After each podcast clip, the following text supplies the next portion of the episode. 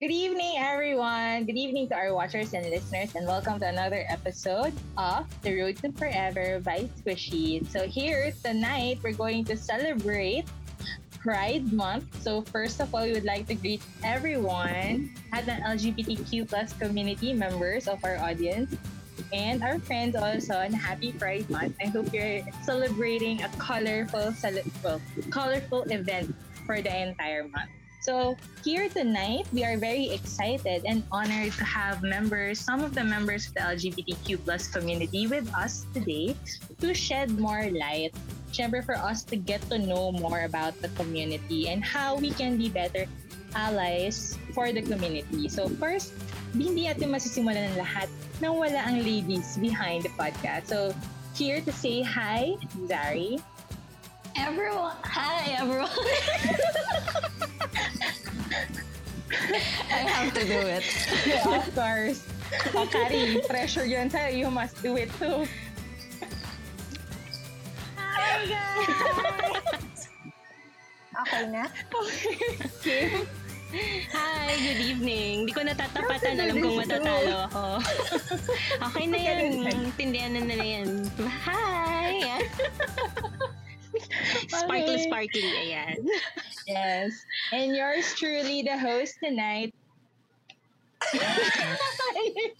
Wait lang. Feel ko kailangan ng I'm coming! I'm coming. Okay. So, yan. Siyempre, dito na naman kami parang guluhin ang inyong gabi sa Sabadong ito. And of course, we're gonna introduce to you our, um, to say hi also our special guest tonight of the, some of the members that we've mentioned earlier. So, uh, can you say hi to our audience, to our listeners and watchers? Hesky, Hello everyone, my name is Hesky. and with with them is also Nico. Hi everyone! Good evening! Sa mga nanonood ng podcast na to, hello. Sayang lang wala akong camera. I can show my face kung paano ako mag-hello. Pero yung ginawa nila nung una, ganun din ako mag-hello. So, hi! Ginawa mo din ba? Yes. Baka naman ganito din sila on their own. Oh, great. Okay, welcome Nico and Hesky to our podcast and thank you so much for agreeing to be part of our special guest for our celebration of the Pride Month. So, hindi ko na paghihintayin ng ating mga nagbabagang questions for tonight kasi we are really excited to get to know more about the community. So, for Nico and Hesky, no, um, since we've mentioned nga na you're uh, course you're part of the community, can we just ask, ano ba yung ibig sabihin talaga na in your own ano ah, in your own definition kasi I am sure iba-iba naman din ng definition but there will be a a standard definition. So what does LGBTQ plus mean talaga? First, can I make a little disclaimer? Sure, Kasi parang sure. tungkol dito sa group. I know I'm a part of it pero hindi ako Mm. knowledgeable tungkol sa group na to. So I think I'll answer based on my personal opinion. Yeah. Yung LGBTQ+, alam naman natin na acronym yan, lesbian, gay, bisexual, transgender, queer plus. So parang ito yung group ng person na hindi nag-fit doon sa standards. Kasi 'di ba, in our society, Mm-mm. dalawa lang naman talaga, yung heterosexual lang. Mm-mm. Meron tayong male, meron din tayong female. So yung LGBTQ+, ito yung mga taong very creative, na medyo nag-deviate doon sa standards. Kumbaga parang meron silang sariling set or community kung saan nag-fit sila or feel nila belong sila doon and hindi sila ma-judge. Kaya Mm. nakikita nila na yung group na yun, yun yung mag-embrace sa kanila. So, ito yung mga taong to. Kumbaga, hindi nila nakikita yung acceptance sa iba kaya sila mismo gumawa sila ng group para sa kanila. Mm, so that's the plus part. Kumbaga. I'm not sure dun sa plus part, pero parang yung Mm-mm. tingin ko, sila yung mga tao nagsama-sama kasi hindi sila matanggap ng ibang tao. Mm, okay. There's also that part. How about Hesky? May gusto ka bang i-add? Okay, for me naman, again, disclaimer lang to guys ah. Mm-mm. Again, I'm not active in that kind of community in Mm-mm. LGBTQ plus and all the ap- alphabets that we have. Pero ano lang kasi, I don't get why we have that kind of separation or Kasi it's Mm-mm. just man and woman lang naman, di ba? It's just that nagkakaroon lang tayo ng separate orientation or preferences. But at the end of the day, it's just man and then woman. So regardless kung ano yung Mm. gusto mong i-portray physically, so I think that should be respected. Yeah, that's for me. Well, for for ano naman, for our full um audience din naman na reference, um, I've, I've also come up with like a definition, which is also aligning with what Nico have already said, na um, this definition is coming from verywellmind.com, na LGBTQ plus stands for lesbian, gay, bisexual, transgender, queer, or sometimes questioning, and others, which is na-mention nga ni Nico. The plus represents other sexual identities, including pansexual and two-spirit. Also, just to add lang the disclaimer na sinabi nga ni Nico and Hesky, um, for our watchers and listeners, it, this is not like we've asked super duper experts na to come on with us. It's more of to actually share personal views and experiences. Kasi everybody defines um, LGBTQ plus based on their experiences and views eh. And this is a good way then to give people an awareness na not everyone in the community have the same understanding and we don't all have the same view. So it's more on just having that, sabi nga ni Hesky, like having that respect sa isa't isa. So kung ano yung personal views natin.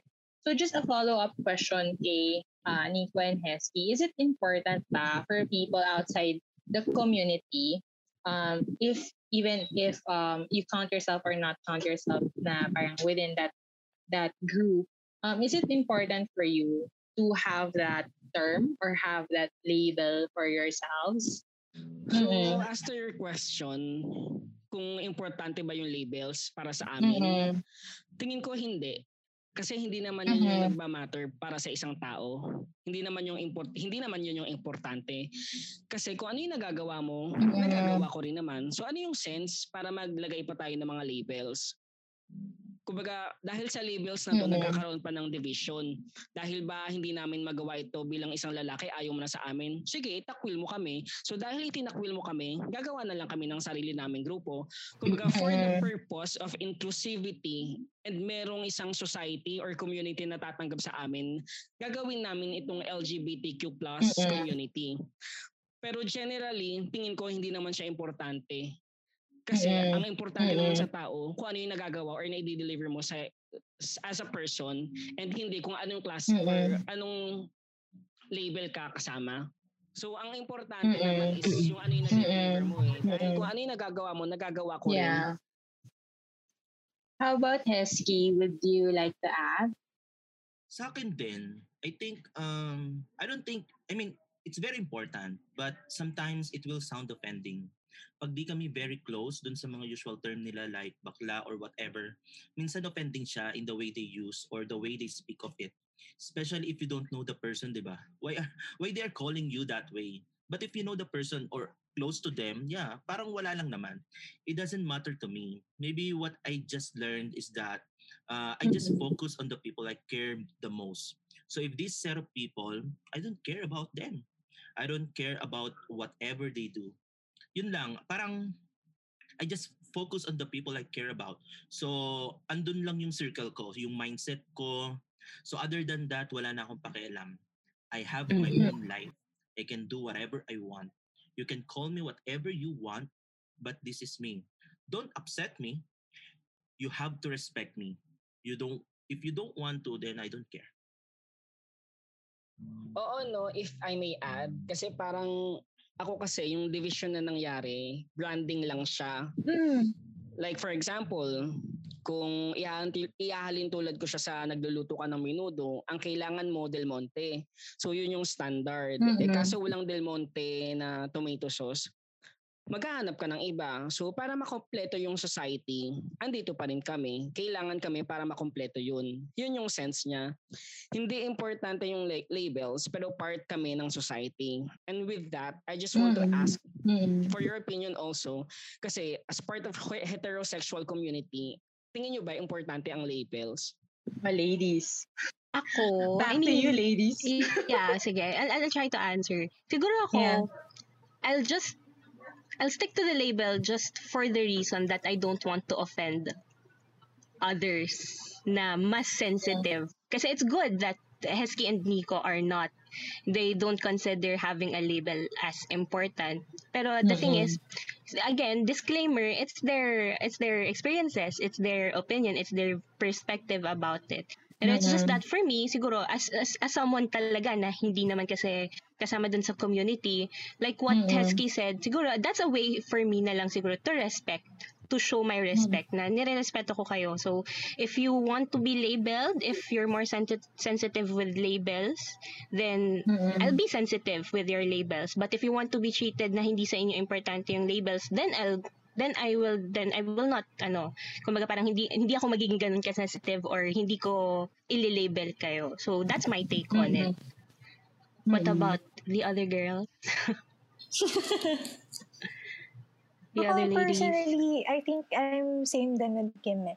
Kasi um, with sa medical field lang kasi when I interview patients, um, usually I always ask first kung if they prefer to be called um, he or she ganon. Kasi meron kasing iba na they're really sensitive about it na na-offend talaga sila when mali yung pagkakatawag mo sa kanila. But again, it's more of respect din talaga.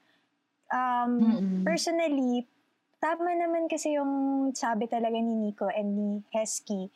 I think it's more of ano eh, it's separating them as well din kasi with the whole community.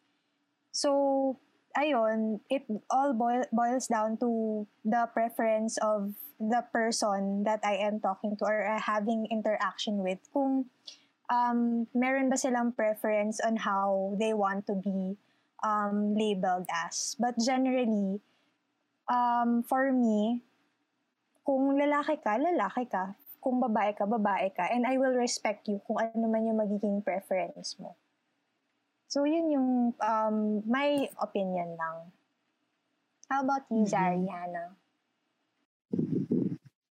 Ako, ang perspective ko when it comes to the LGBTQ plus spectrum is that um, similar to Kim kasi uh, of course um, for people naman who doesn't who wouldn't know naman kasi I have friends naman in the community and for me I haven't encountered anyone na parang I have to label them in such um, a group so and I've never saw them as a group. Parang, "Ay, ikaw, member ka ng community, I would, you know, sabihin ko, i-reveal ko sa lahat na ganito. So, ako kasi is, kung ano yung pagpa-way ng pagpapakilala nila sa akin, yun din yung susundan ko, or the, ganun ko rin sila tatratuhin. So, for me, um, siguro hindi sa, same with Nico and Hesky na the labels, the labels for me personally, not important unless you want to give them importance um, mas importante sa akin kasi yung mga label na friend, best friend. yeah, yun yung mga mas may meaning sa buhay ko rather than the LGBTQ plus um, labels.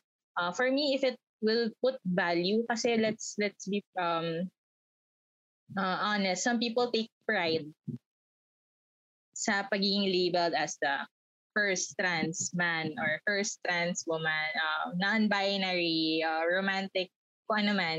Kasi it gives them a sense of confidence and value. Identity. and yeah, an identity. because some people have struggled with their identity and coming up with those terms have been difficult for them. So actually shouting out to everyone na this is my identity Finally is owning very, it, no? uh, parang owning it, parang tagal-tagal ko siyang tinago. Finally, I can tell people na this is who I am.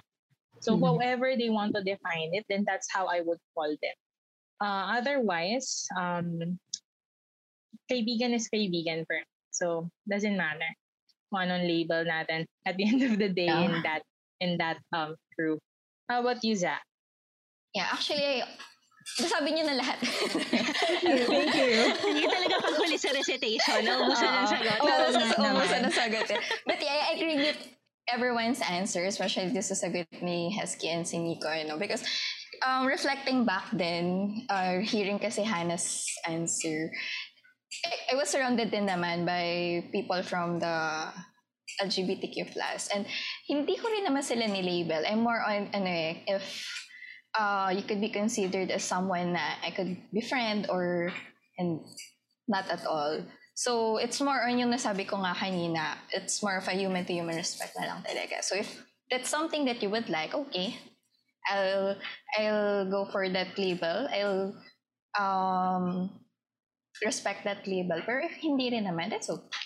That's okay naman. But, it, uh, ayun, I'm just curious lang kasi because we're talking about labels, di ba? Um, when it comes naman to how you are referred to, like yung pronouns, kasi I've seen this on on Twitter before, na nagtataka ako bakit nilalagay nila sa description nila yung um, ano yung, yun yung mga pronouns, yung she and hers, and then I realized na ah, uh, para hindi magkaroon ng confusion on how they are should, supposed to be uh, referred to. So for Nico and Hesky, do you think uh, ba na this is something important? The yung pronoun pronouns pronouns. So, pronouns, same ulit, same goes with the labels. I think hindi siya importante. Depende siguro sa tao. May mga impor- may mga tao na Yeah. importante sa kanila yung pronouns. Like doon sa social media, minsan sinasabi nila na you have to call me he or him or hers. Sa kanila importante yun. Pero sa akin hindi siya ganun ka-importante. yeah. oo. Like sa, sa mga nangyayari sa akin, merong pagkakataon na sa to- sa telephone, tumatawag ako sa telephone, tapos ina-address nila ako as ma'am. Yes, ma'am. Parang anything you can anything you want, ma'am. So sa pagkakamaling yun, hindi naman ako na-offend. Minsan sa grocery, tatawagin din akong ma'am, hindi ako na-offend.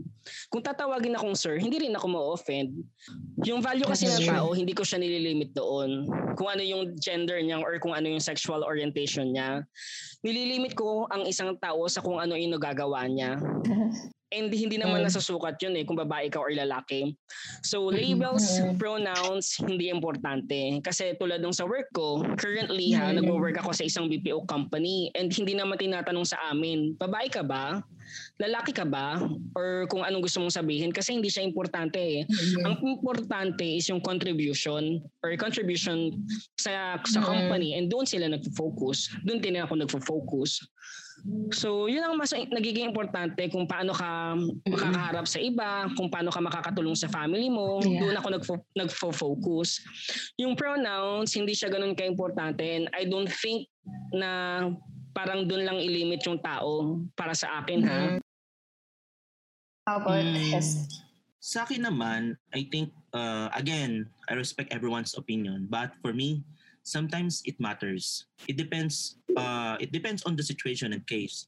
For example, in the workplace or kaya naman in a professional thing and then you call somebody na halimbawa, you call me, her, or she even though you know that person is a man or something offending. For me, kasi ano eh, uh, especially if they are Mhm. like not that close to each other. Again, yun nga eh. I managed to have some exemption. It depends to our relationship. If we don't have that all and if you are going to call me anything that you want to, I don't care about it. But it does sound offending.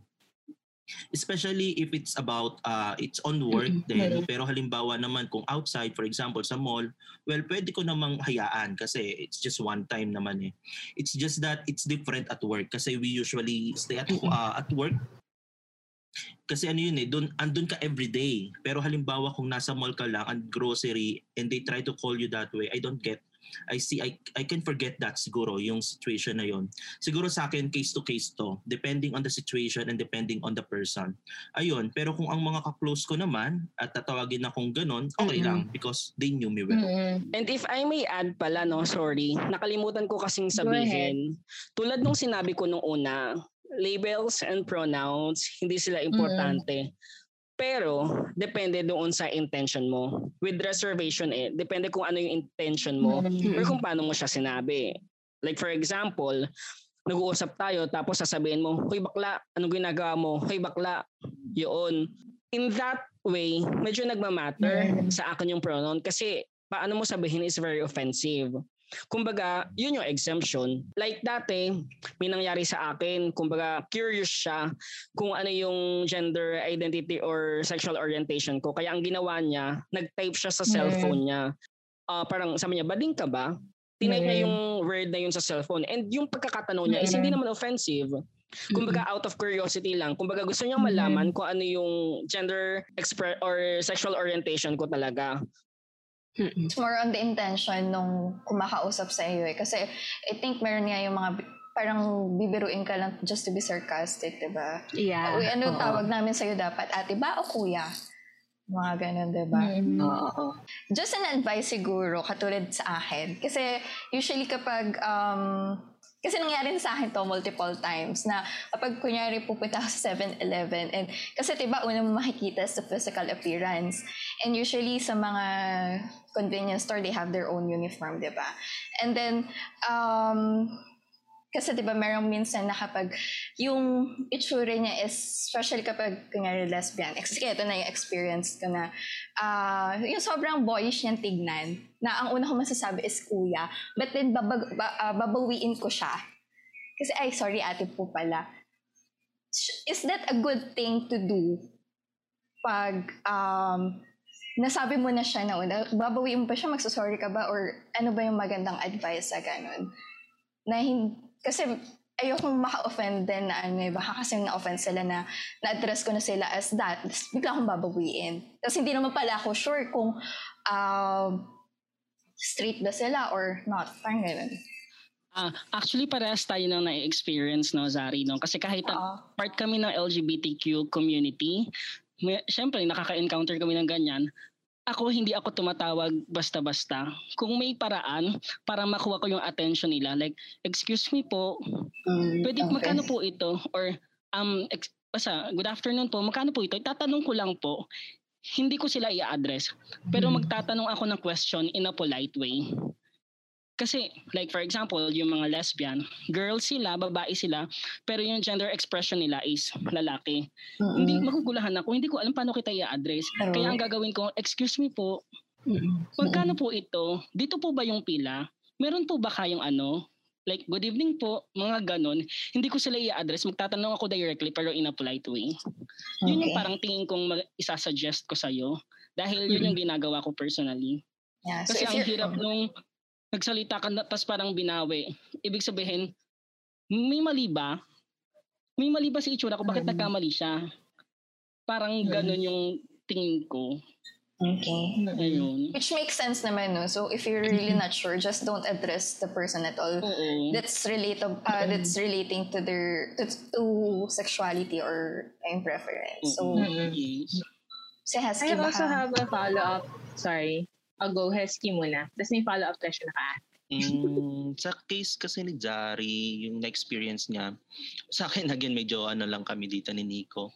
Sa akin, again, it, uh, it will fall on your intention. Kasi di ba nabanggit naman kanya ni Nico, about, it's about your intention. Kung sa tingin mo, yung intention mo naman is something na talagang nabigla ka lang and you don't know, really know how you will address the person. So I think sa akin, for me personally, uh, okay lang yon it's acceptable kasi hindi naman siya sure. But if it is something na, alam nyo na yun, mararamdaman nyo naman yun eh. If they are Mm-mm. trying to insult you in some ways, mararamdaman mo yun. So that's something uh, uh, that you really have to be more sensitive. And then siguro, ako kasi minsan hindi ko rin maiwasan, I really have to address a person.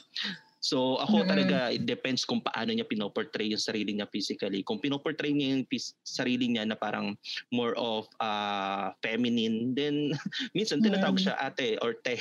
Yan, ganyan. It's, at, then, yan, ganun. Wala eh. Kasi ganun naman yung pinoportray niya. So alam mo, mag-makeup ka all the way, magkulot-kulot ka pa dyan, tapos sabihin ko pa kuya. So I don't know kung may ma-open. Pero syempre, kung yun yung pinoportray niya, edi tanggapin natin. Yung kung mali ako, ay sorry po. So again, it's not my intention to insult. Pero kung nagkamali man, edi let's say sorry. Mm-mm. Nothing to worry about that. Actually, maikwento ko lang din, no? may experience din ulit akong ganyan. So, nasa grocery ako, mayroong lesbian sa likod ko. Ang dami niyang hawak na bote. Tapos yung isa, nabasag, nabitawan niya, nabasag. So, iniinis, ay, nililinis yun. Ang dami niya pang dala. Hindi ko alam kung paano siya tatawagin. So, nag-wait ako na opportunity. Nung tumingin siya sa akin, ay, excuse, ano, excuse me po, gusto niyo pong ilagay na yung gamit niyo dito para hindi na Mm. mabigatan. Kumuha ako Mm. ng tiyempo. Hindi ko kasi alam kung paano siya i-address eh. So, Mm-mm. as much as possible, kung hindi ako sure or Mm. if I'm unsure kung paano ko sila i-address, iniiwasan ko na lang and gagawa ako ng ibang paraan kung kung paano sila makakausap. Mm-mm. Ayun. Your your follow-up question. Thank you Ay, by the way. Yeah. Nico and oh, Hesky. sure. Thank you for those. Sure. Um, for me lang, kasi na-mention nga ni Nico kanina, di ba? Parang someone asked him na sa text, kahit text format, na tinanong siya about um, his Gender. ident uh, yung gender mo uh, via text. Um, ako kasi, personally, I've, I don't ask people na parang, how do you identify as or what's your preference? Um, usually, I wait for them to to come and admit it to me. Kasi for me, hindi ko kasi story yun eh. And I don't want to, to Pangunahan. to parang, ano ba, to start something, to start a conversation on something that they're not comfortable uh, with, especially if we're not exactly close. But is it alright ba if we ask? For example, I mean, mi- minsan kasi may telltale signs na talaga, na talagang, like, talagang nag-transform na sila physically. Um, pwede mo nang, pwede bang i-confirm? Or is it better na we wait na when you are or when the community is ready to tell us how they identify as or what is their gender. Mm-mm. So first, I'll share na ang daming debates tungkol dyan kung dapat bang tanungin or hindi. Like napanood ko one time si Vice Ganda. Dapat mong Mm-mm. tanungin yung isang tao kung hindi ka sigurado. Yun ang sabi Mm. ni Vice Ganda. Meron naman akong isang napanood ng video ng isang transgender. Sabi niya, hindi mo na kailangang itanong sa isang tao yung, yung Mm. obvious na. Mm-mm. So sila mismo hindi nagkakaintindi. For me, the, yung question mo kung dapat bang, oo talaga, ang, ang daming debates, ang daming debates. Ah, Kasi di ba deviation kami from from the standards. So mm-mm. pabago-bago walang standard eh. So debate sa kanila pero kung ako yung tatanungin, dapat bang tanungin? Dep- Mm. Depende siguro doon sa level ng ng closeness nyo. Mm-mm. Tsaka kung comfortable na kayo to talk doon sa personal issues or personal matters. Like halimbawa, Mm. na-hire ako sa isang company, hindi ko naman kilala, hindi ko close, tas tatanungin ako doon, bakit? Mm-mm. Close na ba tayo? Mm-mm. Oo. Pero kung matagal na tayo nag-work, like mga three years na, tapos doon Mm. magtanong and super friendship na, okay lang. Okay lang. Kasi comfortable na ako to tell you things na personal sa akin. Like minsan Mm. dito sa company namin, parang three years na ako pero hindi pa nila alam. Tapos Mm-mm. nung bigla ko lang sasabihin, doon lang nila malalaman. Nagugulat Mm. sila. So, Mm. eh, hindi pa rin nila tinatanong kasi hindi kami close eh. Kumbaga, Mm. naging open lang ako dun sa taong close. So, depende kung close kayo or hindi. Yun yung tingin ko. Mm. Mm. Kasi meron na kayong bond na na-establish eh. Meron na kayong bond na Mm. na-build. So, dahil strong na Mm. yung bond na yun, yung mga ganyang klaseng questions, hindi na Mm. masisira yung bonding or relationship nyo. Okay. Mm. Hesky, how about you? Sa akin naman, ako kasi ano eh, I'll always, um, ano man tawag dito? I always believe na ano, parang makikita mo naman yun eh sa tao. So what you see, what you get. That's for me. Ngayon, if there are really times na talagang kinukonfuse ka ng isip mo and you really want to confirm, then for me, personally, uh, I'd rather be asked than buzz Mhm. about it to other people. Kasi what's the intention? Again, papasok tayo doon. Ano ba intention mo? Why you want to know it? Now, if you really want to know, if you want to have confirmation, if you want to answer all the doubts in your mind, then ask that person. Just ask. Ako, personally, just ask me and then I'll tell you. But if you are going to buzz about it to different people just for you to ha- to create anything that will talk about that person and that's something different. It's a different story. And I don't think it's good thing or it's a good idea to do. So kung may mga Mm. curiosity, ask that person. But for me, I am very expressive. What you see, what you get. Ayun naman ako eh. Di ba parang nakita nyo, like kami part kami ng community na yun, we've been together for more than 11 years. Pero may mga views kami na magkaiba, which is okay lang. Kumbaga, in-establish namin yung universal respect na kung ganyan ka, okay lang, kung ganyan ka, hindi. Ang hirap, actually, sa, sa, mem- sa group or sa community na to, ang hirap, promise. Mm. Mahirap. Maraming Mm. differences. Like kami kami kami hindi kami kami na lang hindi pa kami nagkakampihan. parang Mm. gano'n. Inaaway na nga tayo Mm. ng iba, iba hindi pa tayo magkampihan. Ang Mm. hirap. Kaya kung mapapansin niyo sa mga questions niyo, iba-iba talaga yung Yeah, views. I- Depende kung ano yung personal experiences namin. True. Ayun. Yeah. I think pareho lang. Kahit sa heterosexual community, kahit naman may standard, kaya gusto namin yung standard. standard. Diba? Parang hindi rin, kahit nga kami-kami na lang, di pa rin kami nakakaintindihan. I think it's a universal thing na everyone kasi has an opinion.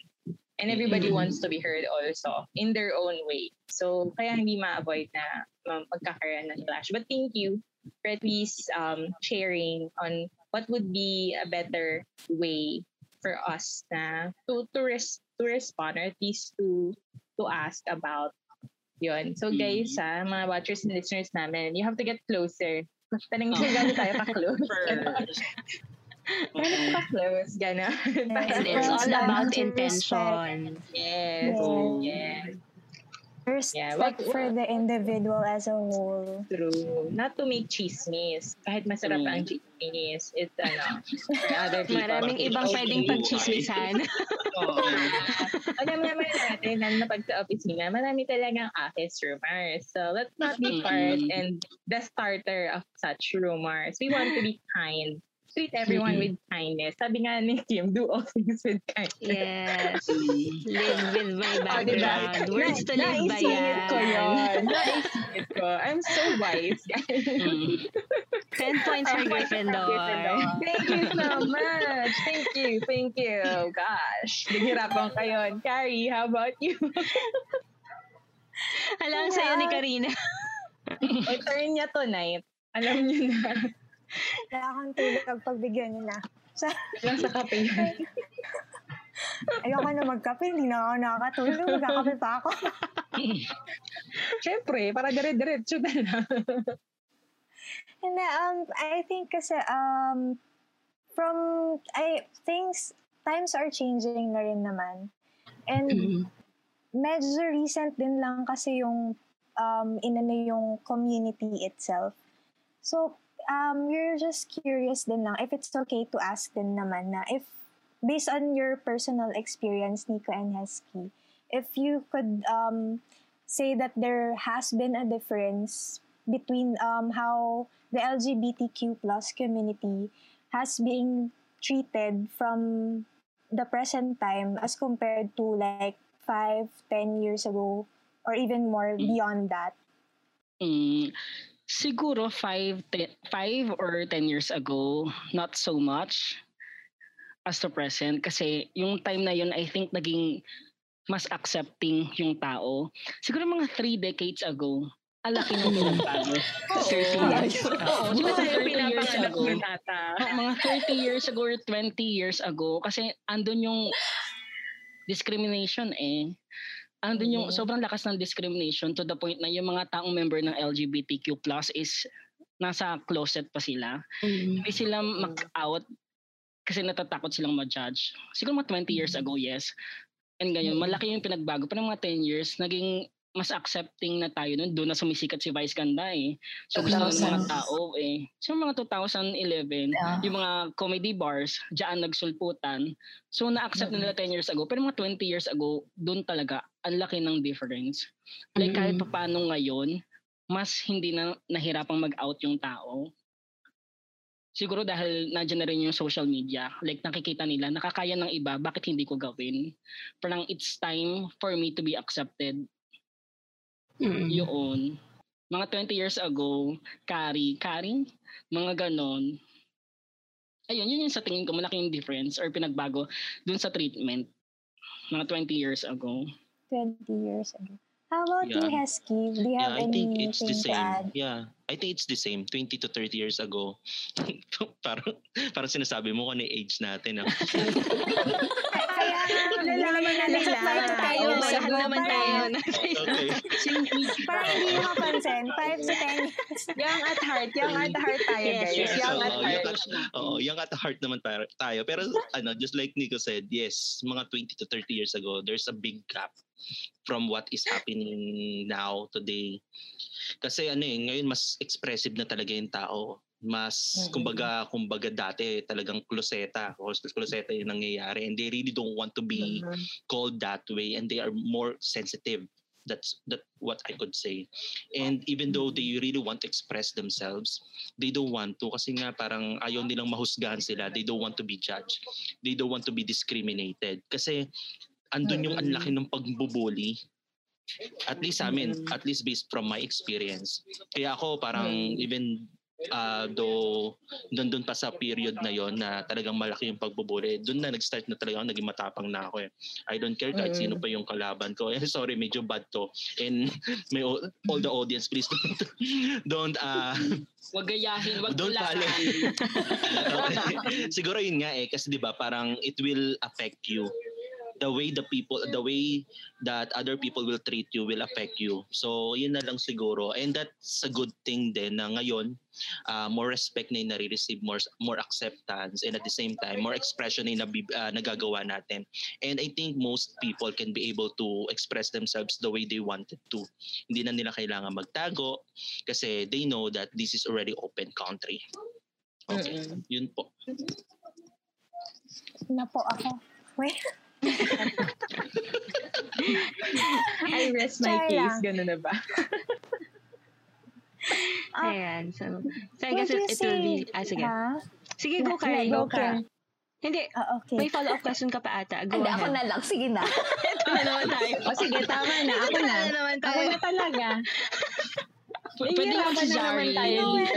Pwede naman si. Zari, nakakasawa na si Zari. Pwede ba naman? Sabi ka, nag-judge ka na naman.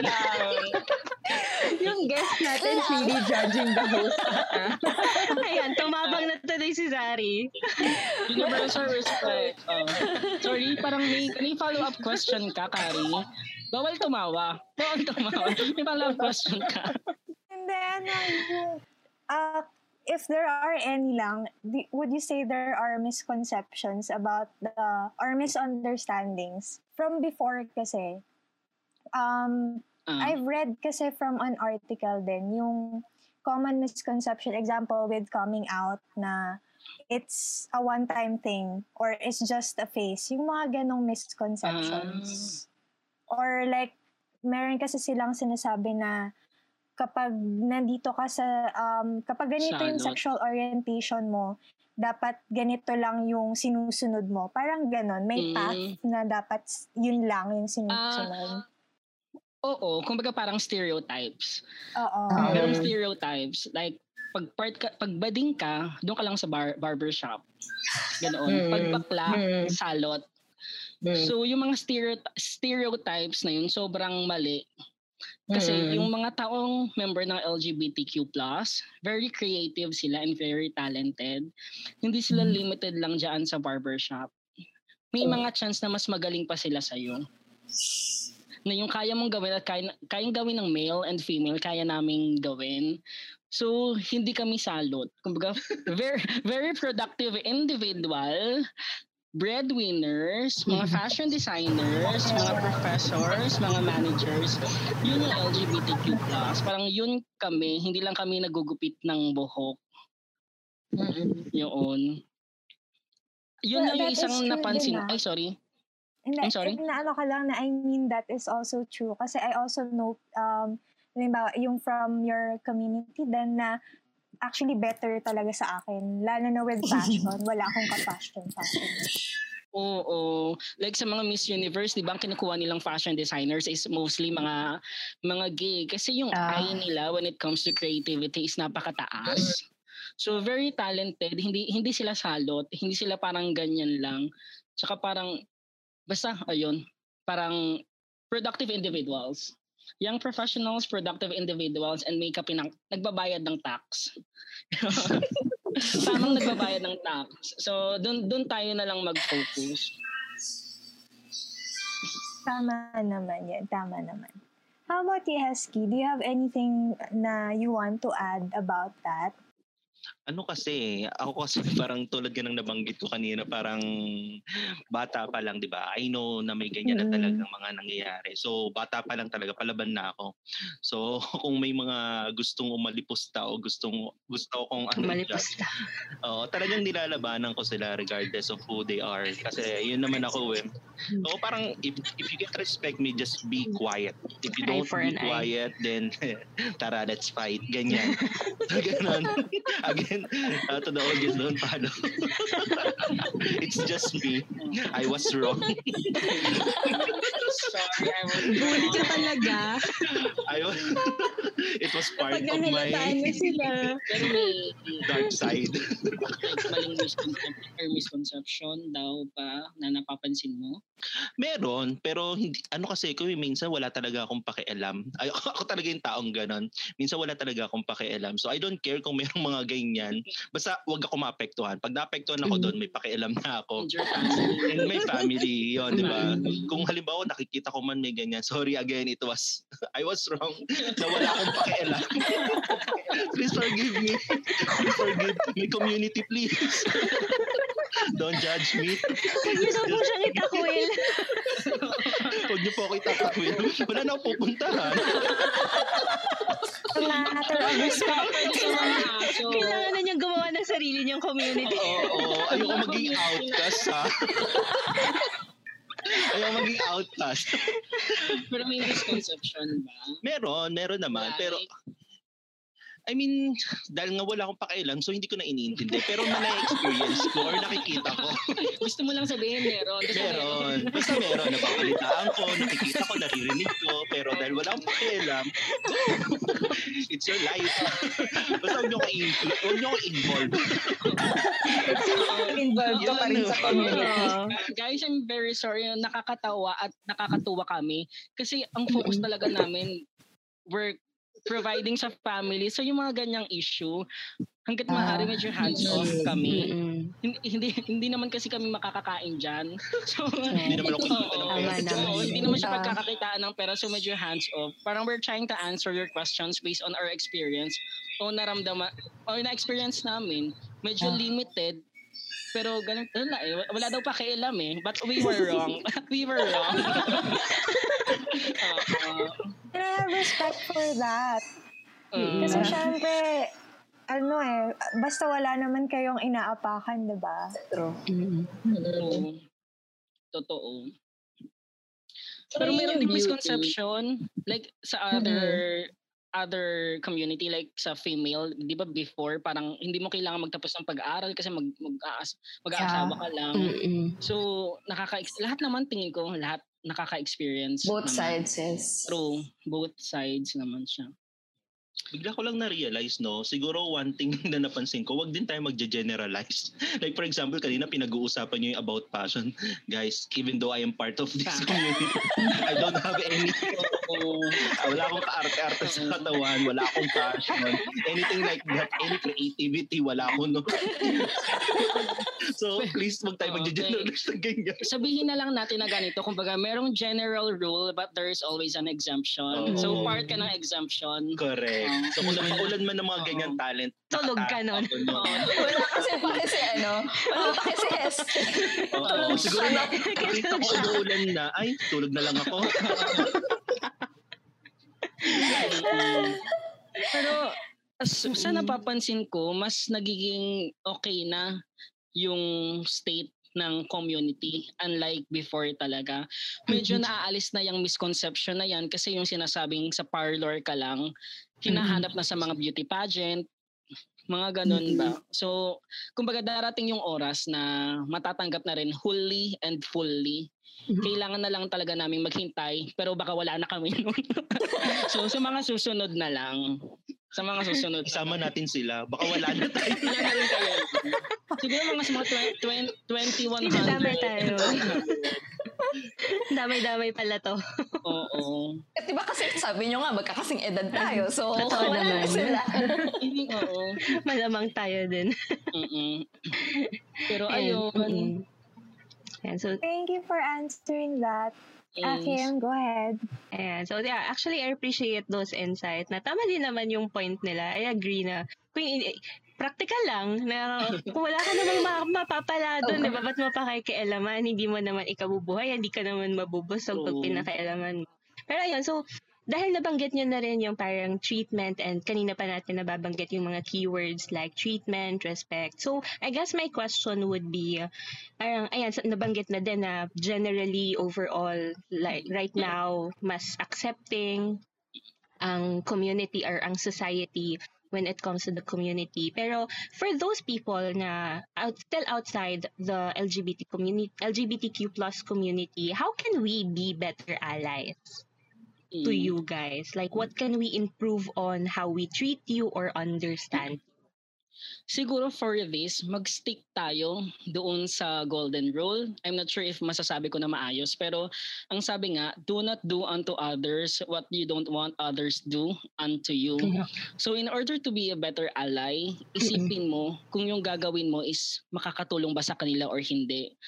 Siguro bago tayo magsabi or magsabi ng mga bagay, isipin natin, itong sasabihin ko ba makakatulong ba sa kanya or hindi? Kasi kung makakatulong, then go. Kung hindi, bakit ko sasabihin? Baka mamaya masaktan lang siya. Siguro yung sa part na yun, tsaka if Mm-mm. ever na merong issue, I think wag nang makisawsaw. Parang do not add salt to the injury. Mm-mm. Yun yata. Para kahit papano, hindi na sila ma-down lalo. So, yun yung tingin ko. To be a better ally, gawin mo yung bagay na mabuti. Tapos, wag ka na lang masyadong ano, ususero. usisero. Ayun, yun yung tingin ko. Ayan. Thank you, Nico. Paano naman si Hesky? Like, what's your take on it? Mm, almost the same lang din naman ni Nico kasi sa akin for me ano ah siguro let's share more love yan more positivity instead of driving yourselves into negative ones driving yourselves into becoming a bad person di ba? Alam mo naman yun kung mali. Mhm. lahat naman tayo alam we can identify that if it is good or if it's right or wrong. So let's always choose to be good. Yun Mhm. lang let's just choose to be good and share more love tapos na tayo dun sa dati yung panahon dati na talagang there's a big gap so ngayon let's just accept each other treat one another with respect and more love yan lang Ayan. So, thank you. Um, tama din naman. Siguro, I guess, to uh, summarize lang siguro yung uh, repres- reciprocity. Tama ba? Mm, mm, Yeah. Oo, na kung paano mo tatratuhin yung ibang tao, Mm. syempre, you just expect na kung maganda yung pagtrato mo sa kanila, maganda rin yung itatrato nila sa'yo. And kung ikaw, hindi mo tatratuhin ng maganda yung sarili mo, hindi mo yan gagawin sa sarili mo, ba't mo gagawin sa ibang tao, 'di ba? True. So I guess that that's the ano the point that Hesky and Nico are trying to make. So I guess my last for the last question perhaps unless may follow-up question later yung ladies or kayo if you have questions with us.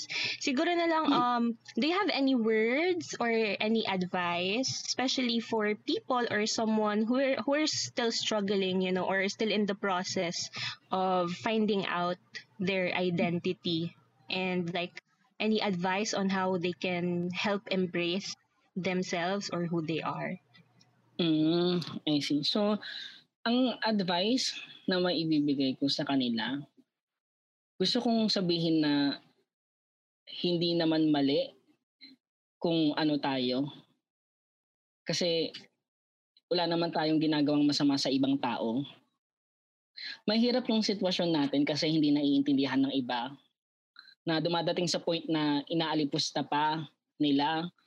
So, kailangan lang maging matiga malakas, matigas, or strong sa hamon ng buhay. Mag-focus ka lang doon sa mga taong nagmamatter sa'yo. Partner mo, family mo, mga kaibigan mo. Kung may sasabihin silang bagay about you, makinig ka kasi alam nila kung ano yung, yung daan na tinatahak mo. Yung iba may sasabihin pero wag mo masyadong isipin. Kumbaga mag-focus ka sa family mo and kung paano mo i-establish yung sarili mo. Kasi once na may establish mo yung sarili mo, hindi mo na kailangan ng validation sa ibang tao. Kumbaga, sila na yung kusang magbibigay. Hindi naman importante, pero para sa peace of mind, accept mo lang, pero yung priority is yung family and your loved ones talaga. Mahirap, pero kailangan mo maging matatag. Hindi yan mali, at lagi mong tadaan na hindi ka nag-iisa. Yun. And thank you for that, Nico. What about Hesky? sa akin naman ano since uh, siguro uh, for those who were born on the same age or same years, just like us, kaya naman older pa doon. And I think we had almost the same experiences. So we might had a lot of challenges and then we overcame a lot of things. So probably we are now stronger and then uh, we have learned a lot from uh, from the past few years. So I think uh, those are enough for us to be better. Kasi for me, I, you don't have to prove anything. Eh. Just be you are. Just be who you are. Yun lang naman yun. You don't have to prove anything. You don't have to introduce yourselves to to everyone just do what you want to do just portray what you want to portray just express what you want to express as long as you are doing good you're not affecting any people. And maybe for those people who were just born on the period na kung saan uh, we have a very high of acceptance now on this community. Probably yan, medyo baguhan, baguhan pa to. But they already have this courage kasi alam naman nila very open na.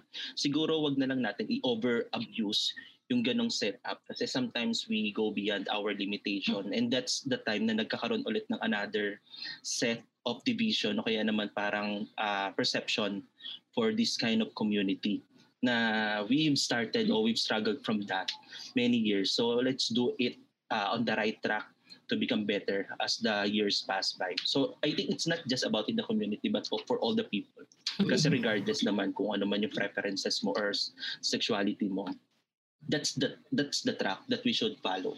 Yon, let's all be good. I think that's more than enough for us to love each other and respect uh, one another. That's for me. Alright. Actually, may, may, if I may add, no, nakakalungkot lang kasi I'm not sure kung napapansin nyo rin. Ang sad maging part ng community. Ang sad, totoo lang, ang sad maging part ng community. Alam mo kung bakit? Kasi kung nakakapanood kayo ng come out videos, yung mga nagka-come out, Mhm. ang una nilang ang una nilang sinasabi parang sa, sa magulang, halimbawa nanay, ma, sorry kasi Mhm. ganito ako. Parang bakit why do you have to say sorry sa isang bagay na hindi mo naman kasalanan? Mhm. Ang sad, yun yung first. Yung second, parang kailangan gawin mo lahat para tanggapin ka muna. Mhm. Like, kailangan mong maging breadwinner para wala, wala silang sabihin o hindi sila makaka-object. Mhm. Kailangan mong gawin lahat. Pero kapag babae ka or lalaki ka, pag pinanganak ka, ganun na, okay, andyan ka na. Pero maging part ng community ang hirap. Pero may, may hugot ako, no? Mhm. Pero hindi, nakakasad lang sa part kasi every time y- nakapanood ako ng videos na nagka-come out yung isang tao, ang unang ang unang word, sorry, ma, sorry kasi ganito ko. O kaya parang I have to prove something para ma-accept nyo ko. Nakakasad Oo. lang. And advice lang din siguro sa mga taong may kilalang part ng community. Siguro ipakita nyo na lang yung love nyo and understanding sa kanila. Kasi yun yung kailangan nila sa mga panahon ngayon.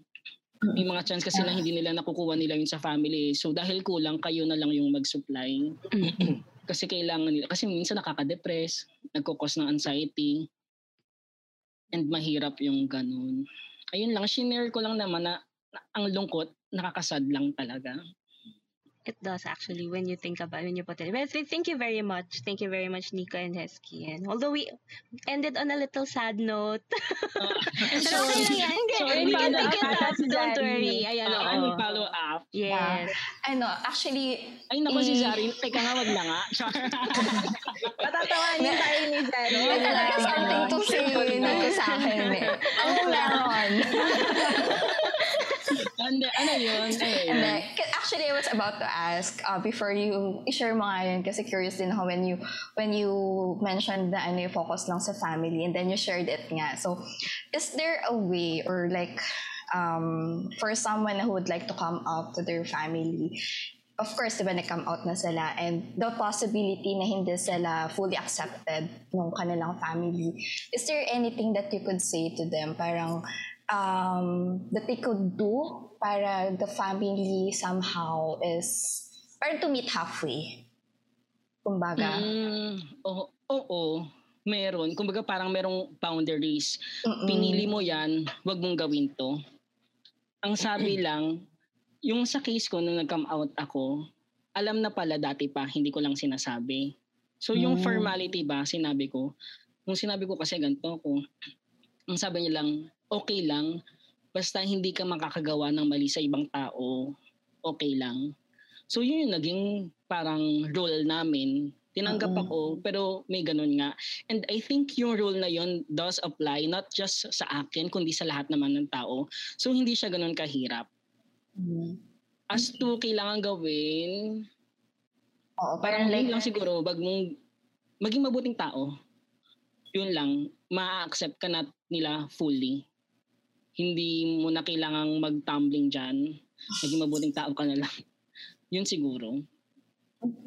Ayun, How- Hesky. how about Hesky? Mm, sa akin naman, ano eh, I think medyo mas nakikilala niyo naman ako based from my answer previously. So akin, walang ganong formality. Okay, nahitay, eto ako. Walang ganon. So what you see, what you get. walang ganon. Siguro naman parang ay, sa mga heterosexual, okay, nay, lalaki talaga ako. Ay, babae ko ah. Huwag niyo akong pagang, wala, walang ganon. So, Mm-mm. kilala nila ako. They, uh, I am part of the family. So, of course, they knew me. So, probably hindi na namin kailangan ng ganong formality as long as they accept me, they love me. So, that's what matter most. And then, I think dun sa tanong kanina ni Zari na ano, May dapat ka bang gawin para Oo, matanggap para, ka nila? para mag-meet halfway. Mm-mm. I think what I would suggest is that you love you have to love yourself first. Kasi if you keep on ah anong tawag dito? Yung parang ano ba tawag doon? Alin? Pinupush mo yung ano mo, sarili Pinupush mo sa yung kanila. sarili mo para sure. lang tanggapin ka ng ibang tao pero ikaw mismo hindi mo patanggap tanggap. yung sarili mo then that would be a lot harder. So tanggapin mo na yung sarili mo, mahalin mo yung sarili mo, then one that and kapag ka nandun ka na sa point na yon, then it will be easier for you to share yourselves to your family or to anyone. Kasi mas madali na para sa'yo. Kasi hindi ko na kailangan mag-adjust sa sarili mo. Ang i-adjust mo na lang is how you are going to do that. The same process to your family or to other people na nagmamatter din sa'yo. I think that's something that I can uh, give an advice for them. If I may ask, no, kasi aside from Mm. come out videos, may nakikita rin kasi ako mga videos sa YouTube na meron silang friends, tapos kapag nag-come out yung friends nila, nilalayuan na siya. Like, in y- Oh. ano ba yung stand nyo? Kung meron kayong friend, tapos nag-come out sila sa inyo, meron ba silang dapat gawin para mag-keep yung friendship nyo? Personally, wala. Kasi Mm-mm. friends kayo in the first place eh. So, Mm. kung ano man siya, I'll have to respect that. And tanggap ko pa rin naman siya. Kaya nga kami Mm-mm. naging friends eh. Mm-mm. True. So, yun yung akin. Mm. I see. Thank you, Kari. Sure. Mm-mm. Zari, ikaw na. Sure ka ba, Johnny? Ikaw na. Sure ka na ba? May, oo, sure. Kasi wala namang choice. Wala namang choice. Hana Kim Ales. Ako na. Okay, bye guys. Thank you for such a wonderful night. Uh, we'll end the podcast here. Sorry, sorry. But Pero ayun nga. Ako same. And I mean, in the first place, um, why would you call someone a friend if yung friendship nyo will be based lang on something uh, superficial na about the gender? Diba? Parang, what matters is yung napagdaanan yung dalawa. Yung trust and yung, diba, yung nabanggit yung kanina, yung may na-build na sa relationship eh. So, are you going to let that crumble just because of a superficial thing as a, a gender? True. Pero siguro, kasi diba, sometimes yung mga lalaki, kakabasa ko lang, kakabasa ko to ng ano-ano mga BL, pero I'm not sure if it's, kung nangyayari siya in the first place. Oo. Yung diba, parang, yung sa, ano pala, gay, diba? Oo. Tapos, tapos may- baka may chance na yung isa parang, of course, baka in- in-internalize niya pa lang. Pero, ayun. Pero, oh, regardless siguro, dapat it should not matter eh. Kasi, st- friend is a friend. True. Yes. Parang siguro na awkward lang yung lalaki kasi parang feeling nila pag bakla ka may gusto sa'yo, which is not true. One of the misconce- one of the misconceptions din na pag bakla malandi, hindi naman totoo. hindi naman totoo. Siguro tingin-tingin din sila sa Oo. salamin muna. saka yung, saka yung ibang bakla, busy sa work, so hindi sila malandi. Ayun. Saka may standard sila, okay? Oo. Oo, bago, bago mag-assume, tingin mo na sa salamin. Oo. Ayun. Ayun, for Hannah and Kim, Kim, ikaw. Similar What's din your lang. stand? Totoo naman yun na hindi naman tayo Mhm. magiging magkaibigan hindi ah, dahil lang naman sa isang bagay na to, kagaya ng gender Mhm. lang. There are more important things. Magkaibigan tayo because we share a sense of humor. You get you get Mhm. you get my values, I get your values. We share we share the similar values, similar perspective in life, same goals in life. And tama si Mhm. Larry na it shouldn't friendship shouldn't just be just based on something superficial as gender. Kung hindi ko alam and na-offend kita, siguro doon ako magiging ano, parang yun naman yung disclaimer ko na at what if at there is was a point in our friendship that you were offended kasi nga hindi ko alam, well, I'm sorry Mm. about that. But the thing is, Mm. then again, parang kung magkaibigan naman tayo, I, I hope at least that we have that kind of level of communication na kung na-offend kita, masasabi mo sa akin Yes. at hindi hindi ko iti-take yon against you. But yeah, siguro doon. And kung aaminin mo sa akin, you'll come out to me. Not that I have any experiences unlike the ladies here and of course you, uh, Hesky and Nico. I mean, I would take it as an honor actually that you trust me enough to, you know, Mhm. share your share this part of yourself. Na wow na Mhm. sa sa tingin nito ma- sa tingin nitong tao Mhm. to mapagkakatiwalaan niya ako. And syempre that motivates me more na parang ah, mas mamahalin ko to, mas gagawin ko yung best ko para maiparamdam Mhm. sa kanya na accepted kita, na kahit anong mangyari mahal kita. True. So yun. Oh, Oh. my, Oh. my heart. my Oh. heart. my heart. Oh. Ayan. Ah, super touching. okay na nasabi na ng lahat. So, I think it's time to, you know, close the show. Napaka, Safe. ano, sweet note na eh. Sweet note na kasi. Oh. So, kanina kasi pababa tayo. Medyo naka-recover na tayo ngayon. But um, for my perspective lang when it comes to coming out, um, ako kasi I don't, I don't, para ako si Hesky, I don't really care much about, I don't, talagang ano eh, makikita mo ano klaseng kaibigan meron ako eh. Pero, wala akong pakialam. Parang for me is that, uh, similar with Kim, is that I, I, I celebrate and I am honored if someone would open up themselves to me and, you know, come out. And siguro mas best nga na makakasagot niyan is kayo, Hesky and Nico eh. Because um, you've been my friends for a long time. So, dami natin pinagdaanan. Di ba? Parang, ah, hindi, parang yun lang. For me is that, um, regardless of part kayo ng community or hindi, I just value as friends. So, yun lang yung what matters to me at the end of the day. Na, grateful ako. May mga kaibigan akong tulad niyo. And that is why, kaya sobrang grateful ako na you came up to our podcast, di ba? True. Actually, Kasi kung hindi kayo. Actually, may natutunan ako sa conversation na to. Kasi like, I already know it, but- but I don't know how to put it into words. Na yung Mhm. label kasi hindi naman talaga importante. eh. Like, friendship, yung label na mas nagmamatter. Friendship and family. Yun yung Mhm. label na dapat nating i-focus. So I'm really happy na in-invite nyo kami pero hindi pa tayo tapos. Go, may questions pa ba? May questions, may questions pa ba? Wow.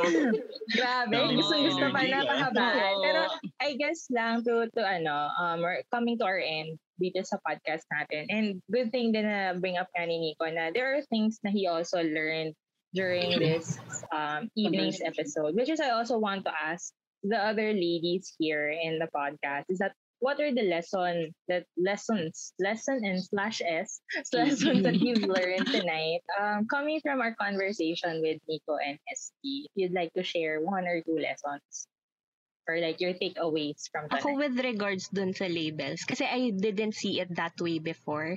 And I really appreciate the perspective na in-offer ni Nico and Hesky. Kasi siguro, um, as someone who is not part of the community, perhaps I was being overly sensitive when it comes to labeling people. To the point na, instead of be- me, or like instead of me actually being respectful, even though yun yung intention ko, is just being respectful, na baka for them pala, it's starting to become alienating na pala.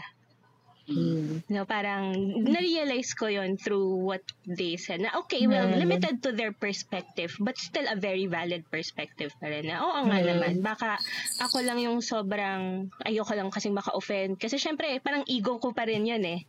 Kasi ayokong makita ako ng isang tao na offensive, especially from someone from their community. So parang, baka kaya kasi ganun din ako mag-behave because I want to present a certain image to them. Although kahit sincere naman yung intention ko ng pakikitungo ko sa kanila. Pero yun nga, it's a really, it's a good food for thought na it's a good uh, topic to reflect on more. Yeah, I really appreciate that. So, that's for Yeah. me.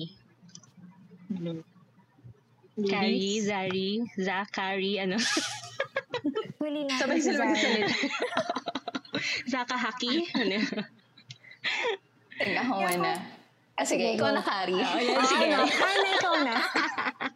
Ah, si ano, Hesky and Nico muna. Baka may natutunan din sila during this ah, episode na you would guys want to share. Habang nag-iisip pa yung dalawa kong ano dyan. I have na, pero sige. Ay, sige, ikaw na, ikaw na, ikaw na, Zari. o, di ba? I'll give you the na rin floor. I'll give you the floor. Go ahead. Sige, mag-away kayo. Simulan mo paalam. na. Bilisan mo. Hindi ako natutunan ko, be hesky. Wag mo pakialaman yung iba dyan. Hindi, joke lang. ako yung, ano, yung question ko kanina, diba? Yung um, addressing other people. So if you're not really sure of how to address, don't address at all. Parang be polite na lang. And then be hesky. Two lessons. Yun yung end goal mo. Be husky, but he was wrong. What's wrong?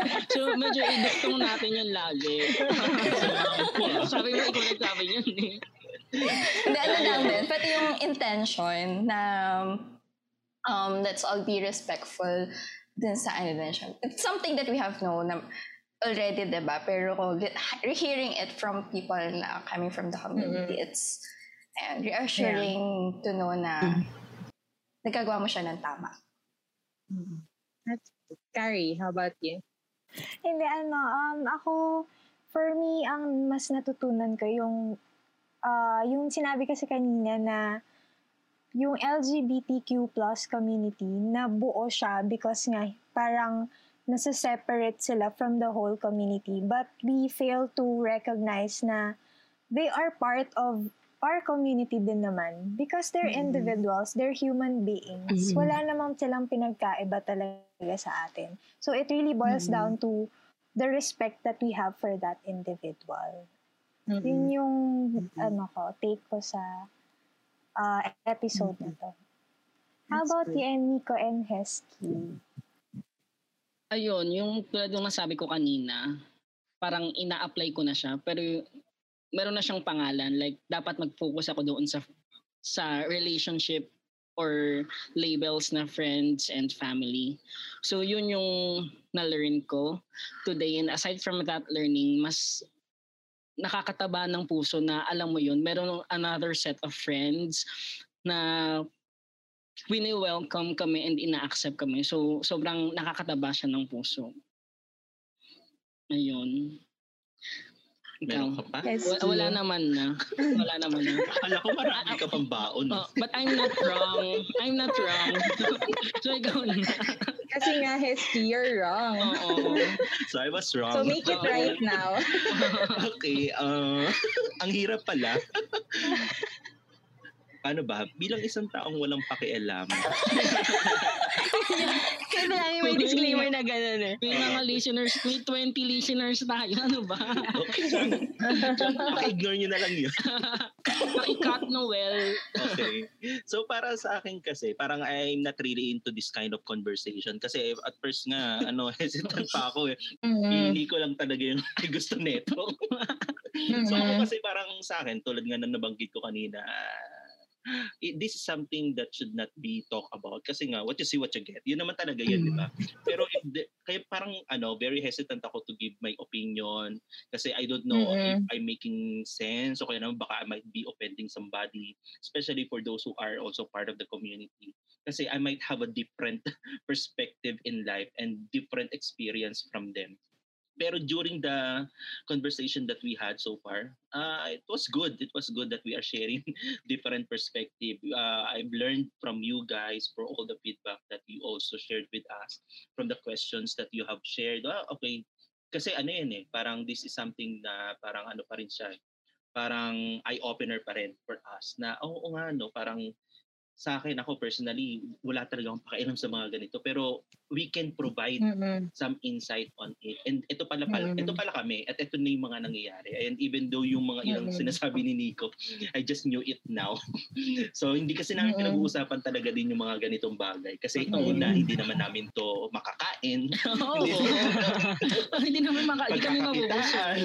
so yun, we don't talk about this thing. And I really enjoyed our Super. conversation tonight. And I was Super. glad to accept this. And thank you, Hannah, and the girls, Mm. Sari, Kari, and Kim, for inviting us to become part of this Mm-mm. podcast.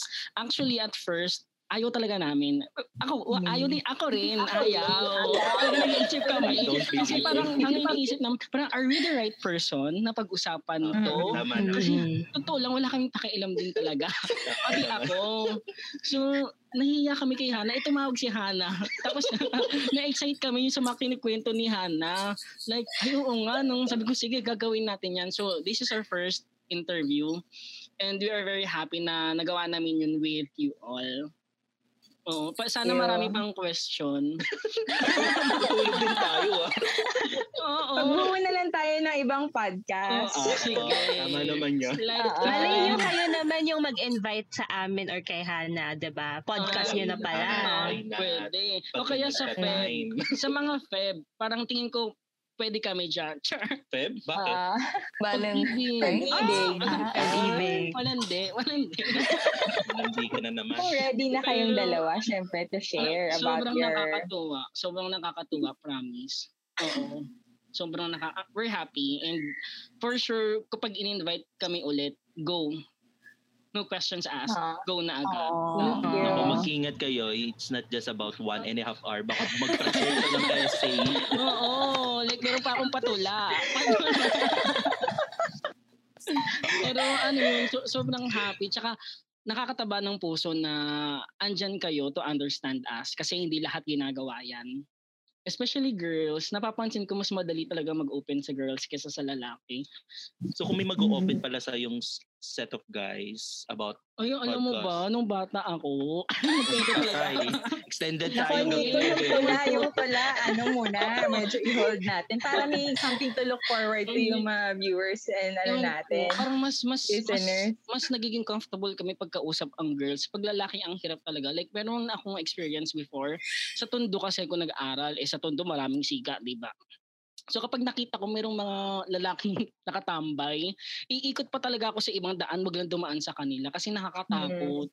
Parang inaasar ka, hindi ka tulad ng mga babae. Kasali mo sa 1020. Pero sali ka, Alam game ba yun, girls? So nakakatuwa. Parang another validation that the girls are very friendly. More friendly than, friendlier than the guys. Oo. Sobrang nakakatuwa. Sobrang enjoy. Sayang, hin- sayang hindi 3 hours. Ano ba? Alam mo dito. Pero ano, parang we hope we were able to share with you some insights tungkol doon sa community. Sana kahit pa paano na-justify namin yung community. And sana mas maintindihan talaga ng tao. Kasi being a part of the community is very stressful. Sobrang hirap. Kailangan mo maging malakas talaga para alam mo yun, ma- mapagtagumpayan mo lahat. So, sa mga listeners din, kung meron kayong kilala tanggapin nyo na lang at mahalin kasi sobrang laking tulong nun para ma- matanggap nila lalo yung sarili nila na hindi sila kasalanan at hindi sila mali. Ayun. Tama naman. True. I'm not wrong. Yun naman, right ka for Oo, your right, last yes. Salamat statement. sa inyo, Zari, Hana, Kim, Karina. Sayang kasi si- yung dalawa lang nakita namin personally eh. Si Kim tsaka si Karina hindi. Uh, hindi ko okay. kayo ni Hana sa Mm-mm. amin. You're so nice daw. Ay, daw Hindi daw. naman kami sinisiraan, no? Hindi. Hindi naman kami pa. sinisiraan. Hindi Hindi pa. Hindi pa. Oo. Tsaka Kaya isa nga ito sila sa mga pumayag eh. Mm-mm. Isa ito sa mga patunay na yung friends talaga ni Hana, mga Englishera. Oo. Actually, nape-pressure nga ako kanina. Ano ba naman yan? Ito, nag english na naman sila. Ito nga lang si Hanan, minsan nakaka-pressure ko eh. Ah, Andyan na nga si Hana, dumagdag pa si Noel. Akala ko si Noel pwede ko makwentuhan eh. Hindi ito yung opportunity niya para i-bash ako. Isa ito sa mga patunay na yung mga kaibigan ni Hana, mga Englishera. So parang kailangan ba naming lumevel? Charot. Logs nga kami. Ah, Kung pero alam niyo sobrang lang. happy. Value kayo. Sobrang happy. Hindi Salamat talaga matatapos yung podcast na hindi niyo ako sinisiraan dalawa. Ano naman, hindi pwedeng Baliktad mangyari pala yun, no? Sabi ko eh. Hinihintay ko na nga ilalaglag niyo ako baka mag-coming out story ako bigla dito. Isa siyang trans man. Trans man. Basta nabanggit naman ni Zari kanina, nagbabasa siya ng BL. As mo na lang si Hana, kompleto siya ng collection. We know. Question pala. Oh, being part of the het- Hmm. heterosexual community, like, kinikilig ba kayo sa mga ganyang klaseng movies? Ha? Si, si Zari Oo. na naman ang kanyang ano, salita. Ano ako? oo. Last talk na to ha. Hindi Alin pa Isang, isang tanong, isang sagot. Ah, sige. Nanonood kayo? Like, kinikilig din ba kayo doon? Ako hindi ako nakakapag-watch. More on read ako. Ah. Ang galing ng visual mo ah. Wow, imagination Pero kami ni Zari actually. Nanonood. Ay, sa Wattpad? Sa Wattpad ba? Hindi, oh, mga Manga, manga. manhwa. Ah, Ah, sa manhwa. teacher pa rin yun. Pero dati nagbabasa rin tayo sa Wattpad. Ang galing Wattpad. din ng imagination natin. Si Karina. Si Karina. Nanonood ka ba? Ako hindi. Hindi ako Ah. nakaka-watch or read talaga sa mga ganon. Mm. Si Hana. Don't Masya, ask. don't ask. Andiyan na daw si Noel, so don't ask. Sino ba ang tanongin mo?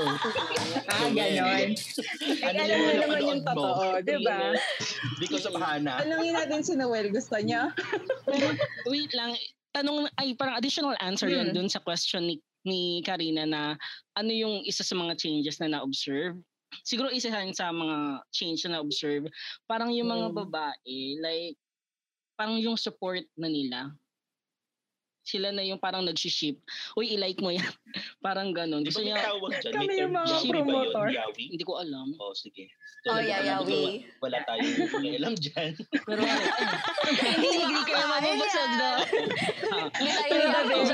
Oh, sorry na i-add ko yun, hindi tuloy matapos. Pero sobrang thank you talaga. Sobrang salamat. Sobrang salamat. No worries. Yeah, No okay. Thank worries. you din. And ma- ma-meet personally namin Yeah. kayo.